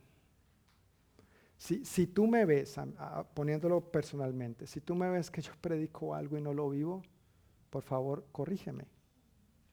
Llámame la atención. Llámame la atención. En amor, claro. No, no, es que te dé el permiso de gritarme y de maltratarme o de exponerme públicamente de manera inapropiada, pero tienes el permiso, tienes la autoridad de venir a mí y corregirme. Pero si tú ves que yo vivo lo que predico, por favor obedece por favor hazlo. Por favor, ve el resultado de mi estilo de vida e imítame. Pablo dijo, imítenme a mí como yo imito a Cristo. No estoy diciendo nada diferente de lo que la Biblia dice al respecto, ¿verdad? Y mi meta es imitar más y más a Cristo. Y eso es lo que anhelo para cada uno de nosotros, pero no es por el título ni por la posición sino por el ejemplo, por el testimonio, por la integridad con que un pastor debe conducirse o cualquier otro líder en la iglesia. ¿Por qué más? Porque la tarea de los pastores o líderes es cuidar a las ovejas y tenemos que rendirle cuentas a Dios. Tú sabes que yo he escuchado muchas opiniones de que ser pastor es fácil. Y a veces cuando recibo este tipo de comentarios quisiera invitar a estas personas a vivir conmigo una semana. A ver si después de esa semana, no, no es mi semana de vacaciones, es una semana de trabajo normal y de todo lo que implica pastorear, de los insucesos, de lo que está fuera de la agenda, de lo que está fuera de plan, del plan, de cuántas veces, aunque eres el pastor, quieres responder en la carne y el Espíritu Santo te dice, no, mi hijo, así no es. Sométete a mí, responde con humildad, coloca la otra mejilla, paga bien y no mal, bendice y no maldice, ora por los que te persiguen. Y créeme, a veces no es tan fácil, a veces no es tan fácil. La tarea de los pastores o líderes es cuidar a las ovejas y tenemos que rendir cuentas a Dios. Tú sabes que los pastores tenemos experiencias muy chéveres, muy bonitas. Yo creo que eh, mi familia y yo hemos vivido cosas sirviendo al Señor que de otro modo no hubiéramos vivido, como conocerlos a ustedes, familia. como estar aquí, ¿verdad? queremos que sepan que estamos agradecidos con Dios por ustedes. Estamos agradecidos con Dios por ustedes. Y, cuando estuvimos en República Dominicana por 14 años, Dios nos dio familia allá también. Dios les dio abuelitos a nuestros hijos, tíos. O sea, fuimos bendecidos en ese sentido, en relaciones de muchas maneras, porque eso es lo que va a perdurar por la eternidad a fin de cuentas, ¿no es cierto? Y, y sí, claro, también hemos sido bendecidos material o económicamente. Varios de ustedes han sido muy generosos con nosotros realmente y agradecemos eso, pero lo que va a perdurar por la eternidad es la relación, ¿no es cierto? Es lo que, lo que somos en Cristo pero no te puedo negar que en ocasiones han habido situaciones dentro del pastorado que uno dice, Señor, pero a esto me llamaste en serio, a, que me falten el respeto, a que me menosprecien, a que pongan en duda mi integridad y lo que yo soy, a que le falten el respeto a mi esposa o a mis hijos o les pongan una carga sobre ellos que no les corresponde. Hay cosas muy satisfactorias, pero dentro de todo eso tenemos que rendirle cuentas a Dios. Una de esas cosas que no, son muy satisfactorias dentro del pastorado es corregir a alguien. Son de ese tipo de conversaciones que son difíciles de tener. Que si fuera posible, por mí, yo las evitaría. Pero es que yo tengo que rendirle cuentas a Dios. Y si tú estás mal en algo, es mi tarea decírtelo. Es mi tarea no pasar eso por alto. Es mi tarea venir a ti después de haber buscado al Señor con el amor de Dios lleno de Él y entonces hablar sobre la situación. Es mi tarea y yo quiero que entiendas eso. Si tú no me importaras, yo me quedaría callado. Al fin y al cabo es tu vida y son tus decisiones. Pero nosotros los pastores, dice aquí en Hebreos, velamos por el alma de ustedes. Velamos por el alma de ustedes. Y un día yo voy a tener que rendir cuentas a Dios de cómo yo los traté, de qué yo les dije, de qué no les dije, de cómo se los dije, de mis actitudes, de mis palabras, de, de mis oraciones hacia ustedes de mis exhortaciones hacia ustedes, de mis llamados de atención hacia ustedes, de mis alegrías con ustedes y de mis tristezas con ustedes. Amén. En eso consiste mi tarea también. ¿Por qué más imitar su fe, obedecerlos y hacer lo que ellos dicen? Porque cuando las ovejas prestan atención y obedecen, les dan motivos a sus líderes para que hagan su tarea con alegría y no con dolor. Hay ocasiones, la gran mayoría, en que yo he hecho mi tarea con gran alegría, pero no puedo negarte y te mentiría si, si negara que hay ocasiones en que he hecho mi tarea con dolor.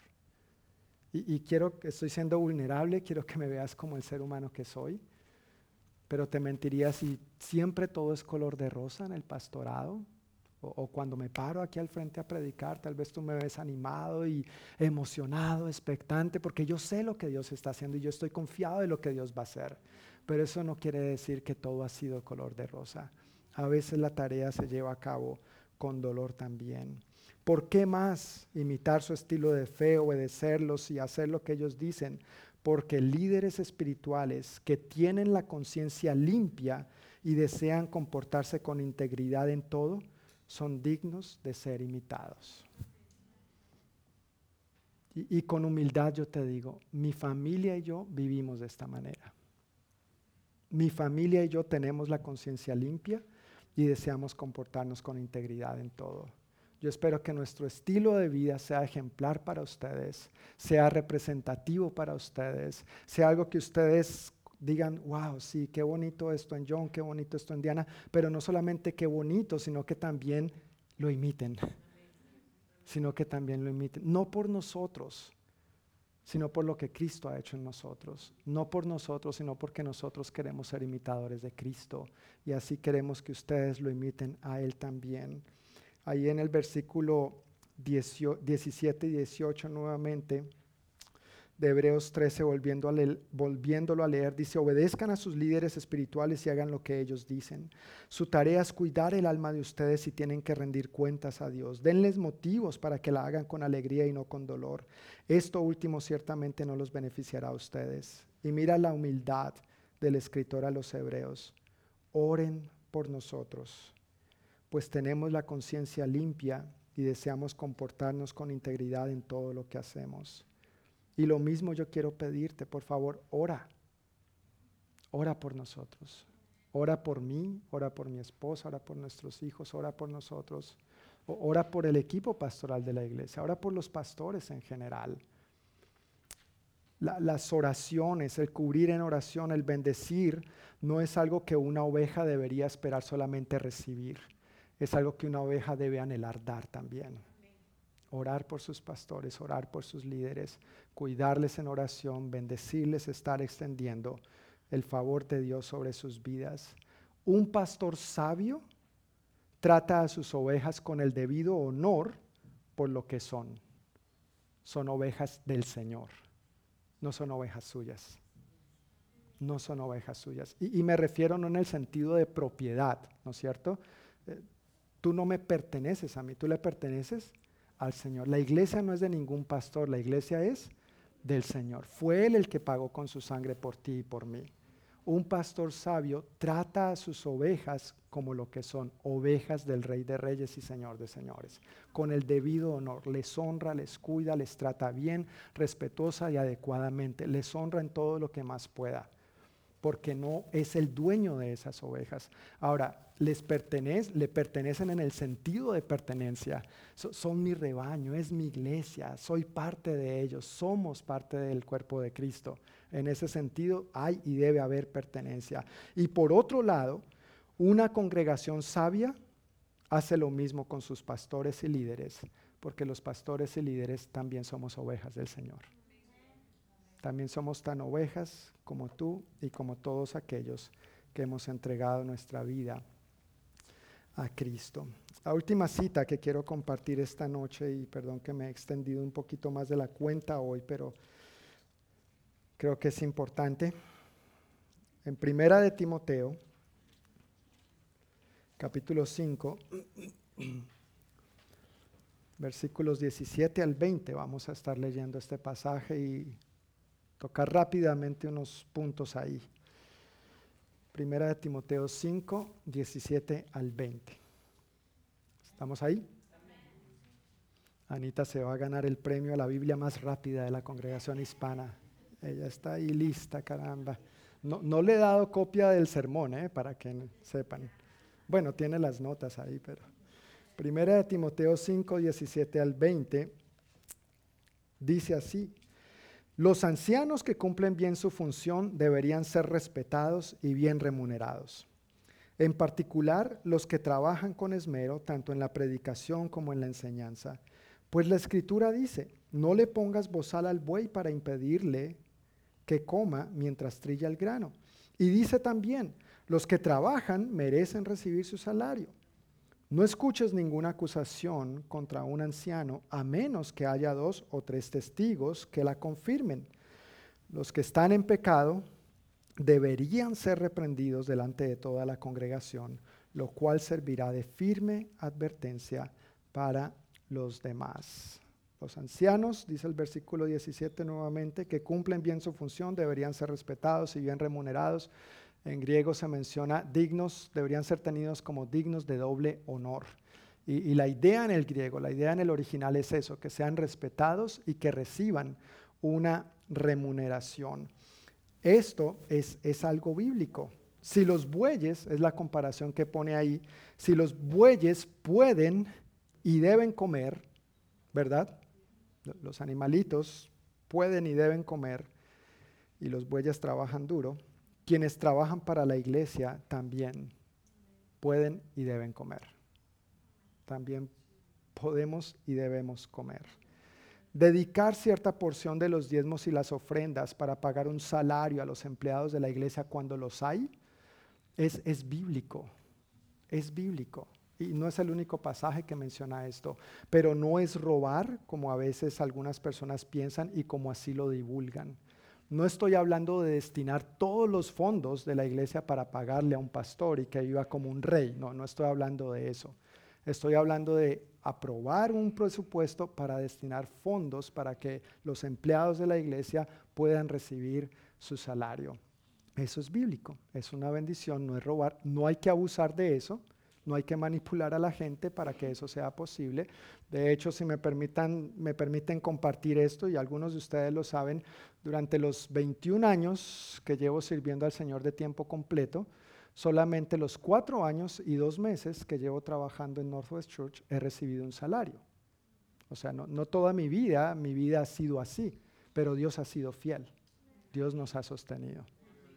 Y hemos visto la fidelidad del Señor con dinero o sin dinero. Hasta ahí no más. El resto de la canción no, pero hasta ahí no más. Todos conocemos esta eh, popular canción, ¿verdad? Ahora, permíteme compartir otro dato interesante de nuestra iglesia, no solo de la congregación hispana, pero de nosotros como iglesia en este asunto. Hace tres años cuando tuvimos la transición de pastor principal, de pastor Steve Shell a pastor Ben Dixon. Eh, obviamente para hacer entrega de todo, se hace una auditoría de todo, no solamente en el asunto espiritual y ministerios y todo esto, sino en el asunto de las propiedades, lo administrativo, lo financiero.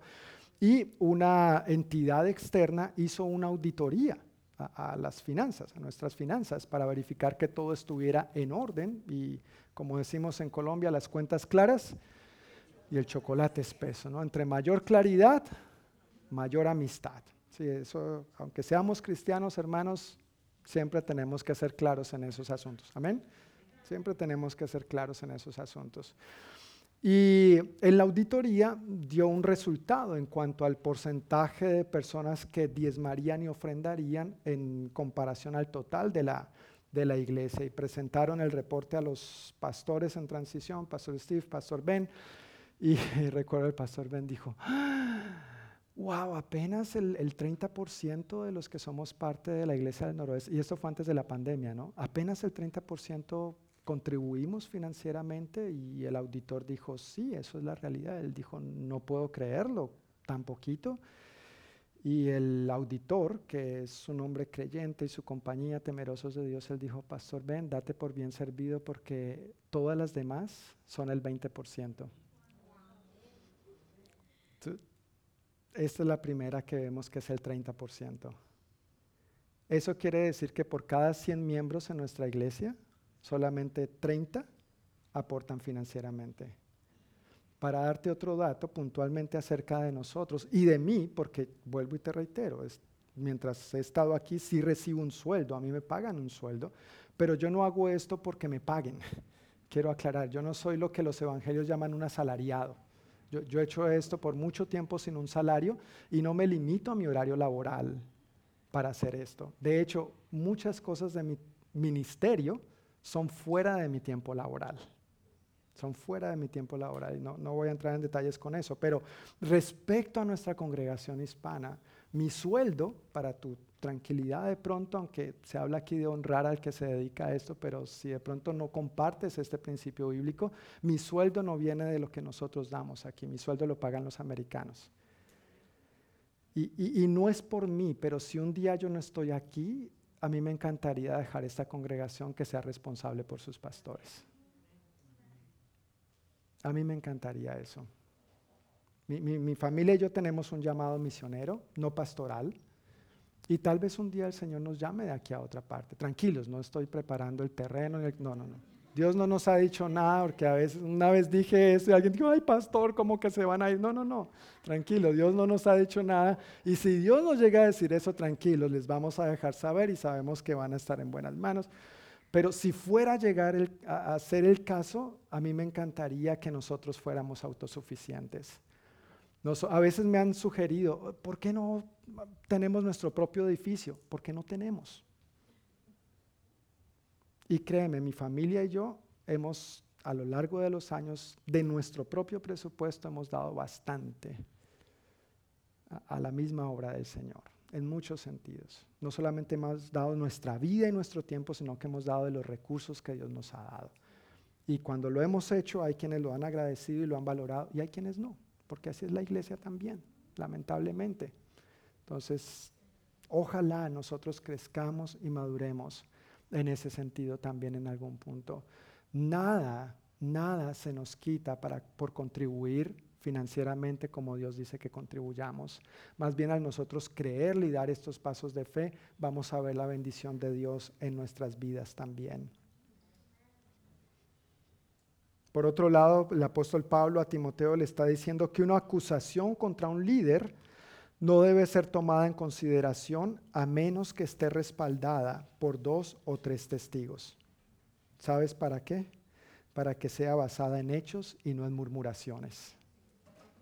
Si tú tienes algo contra mí, por favor, ten la confianza de decírmelo. ¿Está bien? Ten la confianza de acercarte y decírmelo y no decírselo a otro que de pronto le va a dañar el corazón o lo va a contaminar o a indisponer contra mí. Si tienes algo que decirme, te agradezco que me lo digas a mí.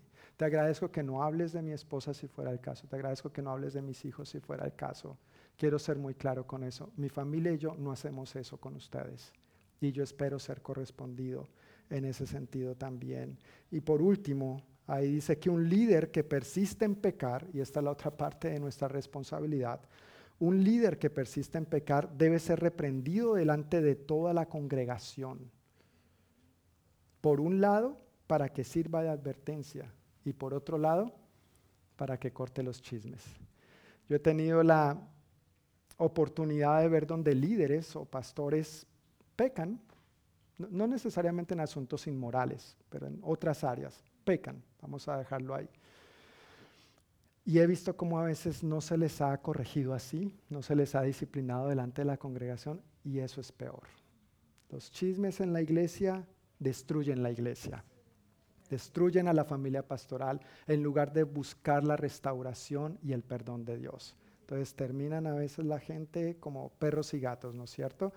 Pero por otro lado, he visto también cómo cuando un líder, un pastor, un ministro peca y, se le llama la atención en público y acepta la disciplina, acepta la corrección, acepta el orden de Dios, se somete al proceso de restauración para él, para su vida en el área que haya pecado, que haya, que haya sido sorprendido en pecado.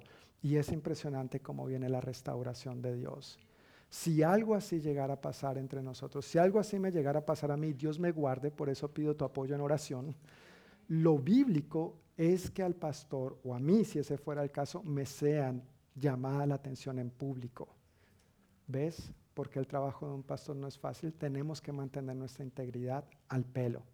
Tenemos que mantenernos brillantitos delante del Señor. No perfectos, vuelvo a decir, pero tenemos que cuidarnos. Y gracias a Dios por una esposa que me cuida y me vigila no al 100, sino al 200%. Sí, a ello estoy mejor, mejor guardaespaldas que ella no tengo. Y lo mejor es que es gratis, venía incluida en el paquete. Gloria a Dios. Gloria a Dios. Pero si esto llegara a pasar en nuestra congregación, y no solamente conmigo como el pastor, pero con cualquier otro líder, con una falta grave, yo quiero que sepas que eso va a pasar. Eso va a pasar porque es una advertencia para los demás y corta los chismes. Recuerdo una ocasión donde hicimos eso con dos líderes en particular, fue difícil, pero inmediatamente cerró la boca de la gente, porque ya estos confesaron, estos se arrepintieron, estos dijeron lo sentimos, nos vamos a someter al proceso, ya si la gente opinaba, eran ellos los que iban a estar mal. Eran ellos los que iban a estar chismeando, eran ellos los que iban a estar murmurando, ellos, eran ellos los que iban a estar participando de algo de lo que no sabían y tampoco no competía saber todos los detalles. Pero siempre en la iglesia queremos guardar esto de la mejor manera posible, de la manera más responsable para todos. Amén. Quiero invitarles a que se pongan de pie. Gracias por los ocho minutos extra que me han dado hasta ahora.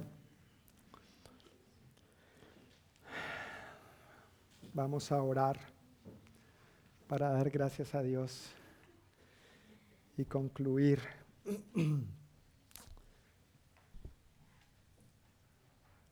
El principio bíblico para todo esto de las relaciones interpersonales saludables que hemos estado viendo por tres domingos en la, prioridad acerca de las relaciones interpersonales es deleítense honrándose mutuamente deleítense honrándose mutuamente. Lo hemos visto en el amor al prójimo, lo hemos visto en relación de Dios con nosotros. Dios nos ha honrado al tratarnos como nos ha tratado y nos sigue tratando.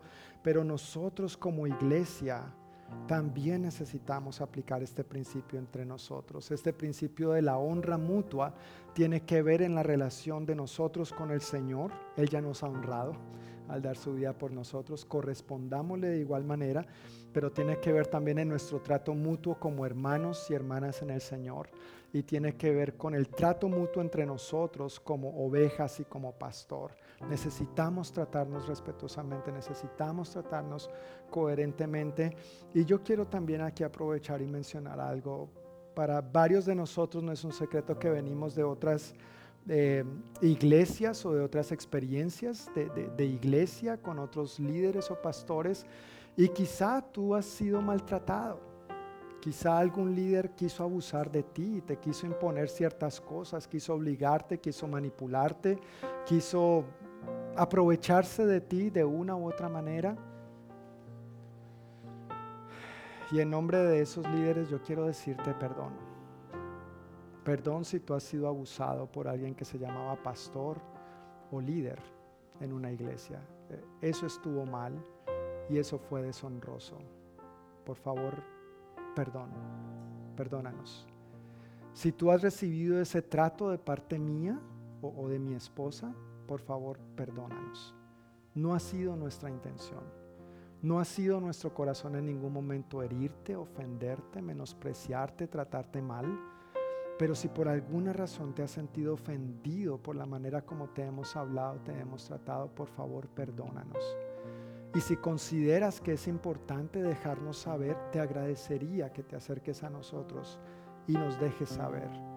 Vamos a buscar juntos al Señor, vamos a buscar su perdón, vamos a buscar su reconciliación, vamos a buscar su restauración y vamos a cuidar la unidad que Él nos ha dado para caminar en lo que Él tiene por delante para nosotros en una mayor unidad. Amén. Pero si tú has sido expuesto a algo de eso, por favor de todo corazón, perdónanos. Si tiene que ver con nosotros, perdónanos. Pero si tiene que ver con pastores, iglesias, líderes del pasado en tu vida y no te pidieron perdón, yo, yo te pido perdón en nombre de ellos. No los estoy justificando, si estuvo mal, estuvo mal, pero no cargues más con esa herida. No lleves más esa herida abierta. Perdona y se libre en el nombre de Jesús. Perdona y se libre en el nombre de Jesús. La invitación que yo quisiera hacerte al cerrar esta prédica de hoy es que por favor ores a la luz de las escrituras que hemos visto hoy, en relación con Dios, en relación de los unos con los otros y en relación entre ovejas y pastor, y que tú le preguntes al Señor, Señor, ¿de qué manera me estás invitando a mí en particular a cultivar relaciones saludables con mi familia en Cristo? ¿Cómo puedo yo ser una oveja más saludable en este rebaño? Y, cómo puedo cultivar esa salud en este rebaño. Cómo tú y yo podemos ser agentes de mayor transformación, de mayor integridad, de mayor salvación, de mayores y mejores relaciones entre nosotros. Yo quiero pedirte que tú por favor en el transcurso de esta semana ores en dirección a esto y tengo la confianza de que el Señor nos va a hablar. Amén. Todos somos ovejas de este rebaño, indistintamente de la posición que tengamos, todos somos ovejas de este rebaño. Y que el Señor nos ayude a guardar nuestra integridad, a guardar nuestra honorabilidad en el trato los unos con los otros. Amén. Padre amado, te damos muchísimas gracias por tu palabra el día de hoy. Gracias que en ella definitivamente encontramos tanto sabio consejo en todo sentido, Dios. Y aún a veces en la iglesia hay situaciones difíciles, pero que es necesario atender, Señor. Te agradezco por toda esta serie que hemos estado viendo acerca de las prioridades y en esta última que hemos estado viendo acerca de las relaciones interpersonales y las responsabilidades. Gracias por el sabio consejo que tú nos das, Señor acerca de cómo tratarnos los unos con los otros, acerca de cómo relacionarnos mejor contigo y cómo corresponder al semejante amor que de ti hemos recibido. Gracias que tú nos has tratado con tanto valor, con tanto honor, con tanta dignidad. Nos has puesto un hermoso vestido blanco, sin mancha y sin arrugas, Señor, para presentarnos santos e intachables delante de ti. Y asimismo nosotros queremos corresponder a ti, Dios. Asimismo queremos corresponder a ti, Señor. Padre, oro en el nombre de Jesús para que en nuestras relaciones como hermanos y hermanas en Cristo, como miembros de un mismo cuerpo, nosotros nos tratemos con la debida empatía. Guárdanos de la apatía, Señor. Guárdanos de la indolencia. Guárdanos de la indiferencia. Guárdanos de mordernos y devorarnos unos a otros, Señor y que más bien cultivemos todo lo bonito que leímos en Primera de Corintios 12, sabiendo que nos necesitamos unos a otros, que todos somos igualmente importantes y todos somos igualmente honorables ante ti. Ayúdanos a fomentar, Señor, a entablar y cultivar relaciones interpersonales entre nosotros más saludables al saludablemente crecer en la confianza los unos con los otros. Y de igual manera, Padre, también te pido que por favor en nuestra relación como pastor y ovejas, puntualmente nosotros como congregación hispana, que tú extiendas, Señor, esta gracia sobre nosotros para darnos el debido honor. Ayúdanos, Señor, a mi esposa y a mí como pastores sabios a tratar a tus ovejas como lo que son, tus ovejas. Y ayuda, Señor, a nuestras ovejas a tratarnos también como tus ovejas. Gracias por todo lo bueno que sí hemos hecho hasta ahora. Gracias porque si hay muchas cosas que celebrar, Dios. Gracias porque tú has sido tan bueno y tan fiel y nos has guardado aún de malos entendidos cuando hemos tenido la oportunidad de aclarar y exponer al enemigo y poner sobre la mesa la situación y exponerlo a la luz de tu palabra, Señor. Gracias por guardar nuestros corazones, nuestros pensamientos y nuestras relaciones en Cristo Jesús. Celebramos tu bondad y tu gran fidelidad para nosotros. Pero no solamente pensamos en nosotros como congregación hispana, extendemos esta bendición a la congregación americana, a la congregación en Edgewood, a Pastor Ben, a Pastor Jonathan, a todo el equipo pastoral, Señor, que trabajamos aquí, a todos nuestros hermanos y hermanas en Cristo, y no solo la iglesia del noroeste, pero toda tu gloriosa iglesia en el planeta Tierra, Señor. Todos aquellos que hemos sido lavados por la sangre del Cordero, todos aquellos que hemos recibido la presencia del Espíritu Santo y que en este Espíritu nos has hecho uno en Cristo Jesús y que nos has unido mediante este vínculo de paz que gracias a Él hemos recibido. Bendecimos, Señor, las relaciones de tu pueblo. Guárdanos entre iglesias, Señor, de hablar mal unos de otros Ayúdanos más bien a animarnos, a edificarnos, a bendecirnos, a caminar en la unidad con que tú ya nos has unido, Señor. Ayúdanos a trabajar esforzada y valientemente para cuidar la unidad con que tú ya nos has bendecido, Dios. Ayúdanos a estar atentos de esta responsabilidad que tenemos y hacer todo lo posible por mantenerla, por cuidarla, por cultivarla, por crecerla, Señor.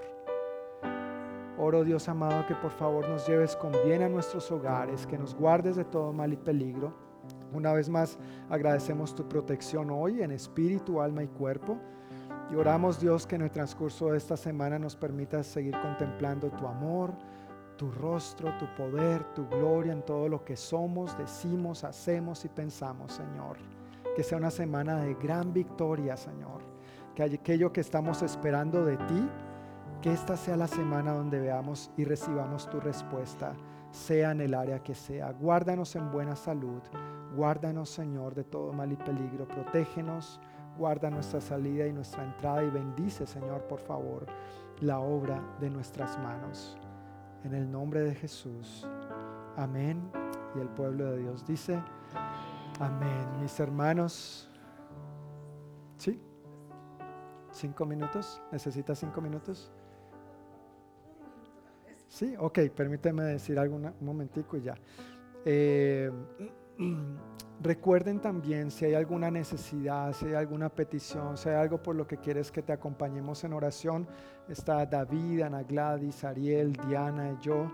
Eh, dispuestos a orar por ti. Entonces no salgas si, tienes alguna petición o necesidad, no salgas sin esa bendición. Bueno, y si tienes que salir, pues después de nuestra hermana Ana Gladys, eh, adelante, están despedidos, afuera hay cafecito, convivan, cultiven la relación en torno a un buen café.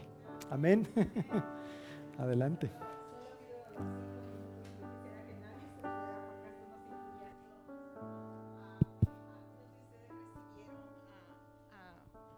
recibieron un, texto que yo envié, no todos, algunos uh, números uh, me, me, dijeron que no era, que no estaban bien.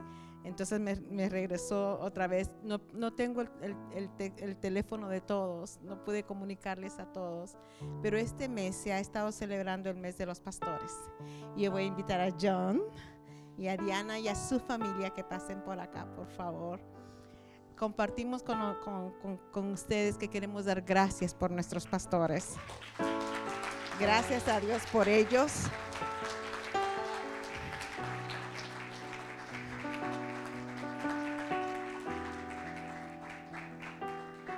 Por el regalo que son para nuestra congregación, hermanos, y cada uno de, los hermanos que pude comunicarme con ustedes.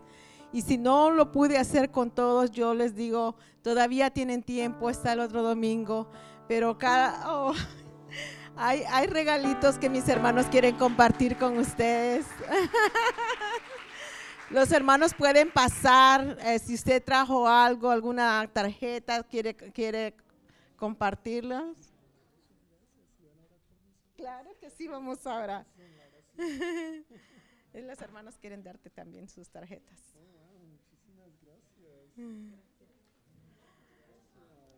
Y también quiero decirles que uh, Pastor John fue ordenado este fin de semana también. Eh, tal vez él no lo compartió, pero él fue ordenado.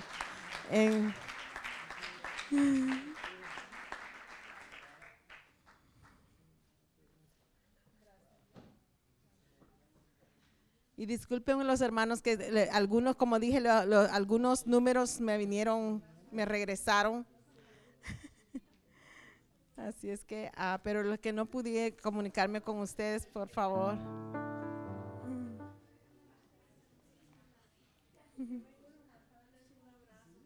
Claro. Claro. Yo voy a invitarles a todos ustedes que pasemos por favor y hagamos un círculo que vamos a orar por nuestros pastores. Vamos a darle gracias a Dios por ellos. Eso mismo.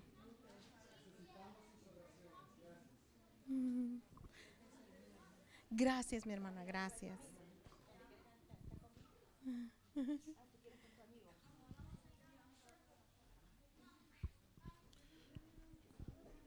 La, palabra de Dios dice, los ancianos que cumplen bien su función deberían ser respetados y bien remunerados, en particular los que trabajan con esmero tanto en la predicación como en la enseñanza. Señor, te damos gracias por nuestros pastores John, Diana, sus hijos, Señor, Sara y Juan. Les bendecimos en el nombre de Jesús. Señor, sean fortalecidos en su hombre interior, en su espíritu, alma y cuerpo, en todo su ser, reciban nueva fuerza, Señor, para seguir obedeciendo, para seguir siendo ejemplo, Señor, no solamente para nosotros, pero para muchos más, del llamado, el ministerio que tú les has dado. Gracias por haberlos traído acá Señor, les honramos en esta tarde.